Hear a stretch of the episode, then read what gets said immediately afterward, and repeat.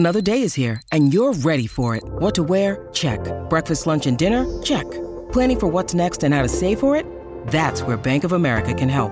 For your financial to-dos, Bank of America has experts ready to help get you closer to your goals. Get started at one of our local financial centers or 24/7 in our mobile banking app. Find a location near you at bankofamerica.com/talktous. What would you like the power to do? Mobile banking requires downloading the app and is only available for select devices. Message and data rates may apply. Bank of America NA, member FDIC. At Evernorth Health Services, we believe costs shouldn't get in the way of life-changing care. And we're doing everything in our power to make it possible. Behavioral health solutions that also keep your projections at their best? It's possible. Pharmacy benefits that benefit your bottom line? It's possible. Complex specialty care that cares about your ROI? It's possible. Because we're already doing it. All while saving businesses billions. That's Wonder made possible. Learn more at evernorth.com/wonder. Hello, everyone. Welcome to 31 Days to a More Effective Compliance Program. Over the next month, I'm going to take a deep dive into the role of human resources in fully operationalizing a best practices compliance program.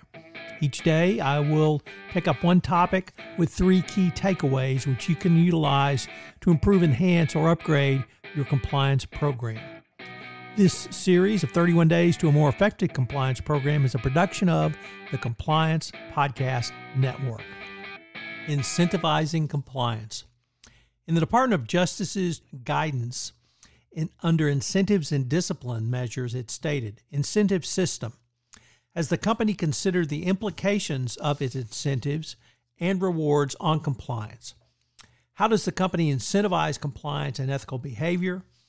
Have there been specific examples of actions taken, e.g. promotions or awards denied, as a result of compliance and ethical considerations?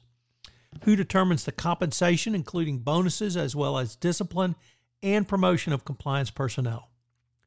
Further, one of the key points that representatives of the Department of Justice and Securities and Exchange Commission have continually raised when discussing any best practices compliance programs.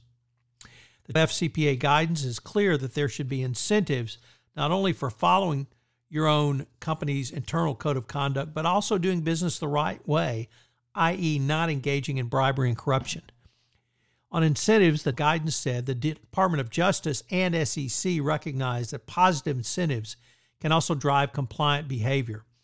These incentives can take many forms, such as personal evaluations, promotions, rewards for improving and developing a company's compliance program, and rewards for ethics and compliance leadership.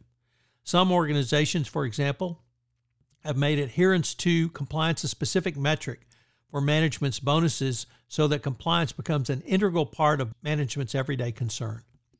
But it also recognizes the need for incentives not only to be limited to financial rewards, but sometimes simply acknowledging employees for doing the right thing can be as powerful a tool. All of this was neatly summed up in the 2012 guidance with a quote from a speech given by Stephen Cutler, then director of SEC Enforcement.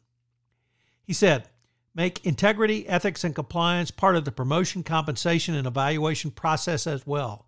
For at the end of the day, the most effective way to communicate that doing the right thing is a priority is to reward it.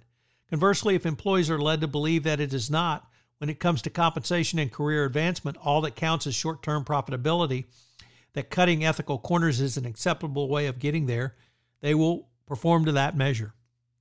All of this demonstrates that incentives can take a wide range of avenues. The oilfield company Weatherford annually awards cash bonuses of $10,000 to employees who go above and beyond in ethics and compliance for the company. While some might intone this is to be only expected from a company that has concluded a multi-year and multi-million-dollar enforcement action, if you want to change culture on compliance, not much says so more loudly than awarding that kind of money to an employee. You might also consider such mundane awards as making a compliance evaluation a part of an employee's overall discretionary bonus at the end of the year. It can be 5%, it can be 10%, it can even be up to 20%. But once you put such information in writing, you need to follow it. Incentives can be integrated into the DNA of a company through the hiring and promotion process. There should be a compliance component to all senior management hires and promotions up to the august ranks within a company. Your HR function can be a great aid to your cause in driving the right type of behavior through the design and implementation of such structures. Employees know who gets promoted and why.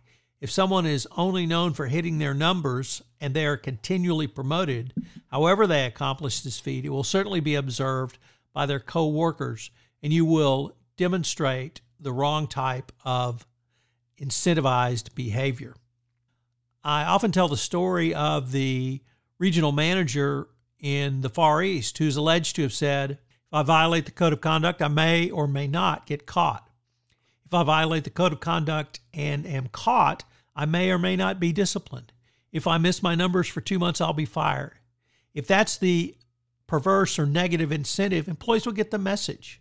And that employee was significantly promoted throughout the organization, and he never missed his numbers. So is that something that you should look at as a compliance practitioner? The answer is absolutely yes.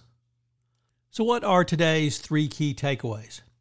Always remember that the Department of Justice has continually said that compensation is an important part of incentivizing in your compliance program. It started back in 2012 with a guidance, but it actually goes back to 2004 from the quote I read from Stephen Cutler, who was then director of the Division of Enforcement in the SEC, in a speech he made to the second annual General Counsel Roundtable.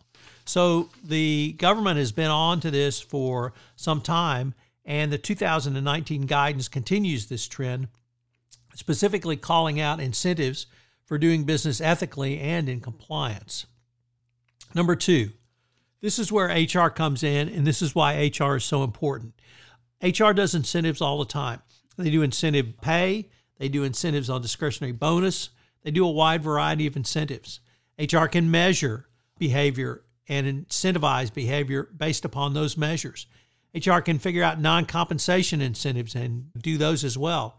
It actually could be something as simple as a T-shirt, identifying an employee as engaging in ethical behavior, most ethical award or something along those lines.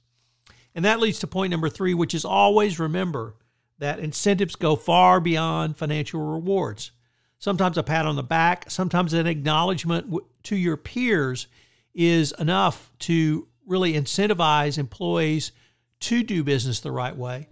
And when you have the opportunity to do that in a public forum, it can be a powerful incentive for employees to do going forward. Thank you for joining me on this exploration of the role of HR in a best practices and fully operationalized compliance program on 31 Days to a More Effective Compliance Program. 31 Days to a More Effective Compliance Program is a production of the Compliance Podcast Network. Thanks so much for listening. This podcast is a part of the C-Suite Radio Network. For more top business podcasts, visit c-suiteradio.com.